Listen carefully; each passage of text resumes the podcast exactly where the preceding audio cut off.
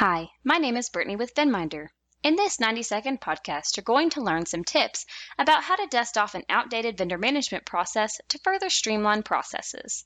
At VendMinder, we have a team of certified industry experts who specialize in developing comprehensive risk management programs for organizations of all sizes and all industries. As we enter into the spring season, it's a good time to refresh and renew. So if you have a vendor management process that could use a good dust off, here are four tips to get you started. My first tip is to simplify with a vendor management platform. When it comes to updating your vendor management process, first, identify clunky, inefficient processes and methods. Knowing these areas of improvement will help you centralize your vendor management process and determine where you need to automate if needed. Second, redefine reporting. To do this, review your current reporting practices. How do you currently collect documentation and report to your board, the committee, and senior management team? Think about what is working and what isn't.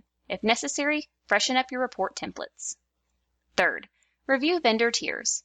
At least annually, you should take some time to review your list of vendors and determine if they're still categorized as the correct risk level. Pay special attention to your high risk and critical vendors. My final tip is to reestablish workflows. Take some time to collaborate with your entire third party risk management team to review the vendor risk management lifecycle and review not only the process, but also discuss roadblocks or bottlenecks. There you have it simplify, redefine reporting, review vendor tiers, and reestablish workflows. With that, you should be well on your way to freshening up outdated processes.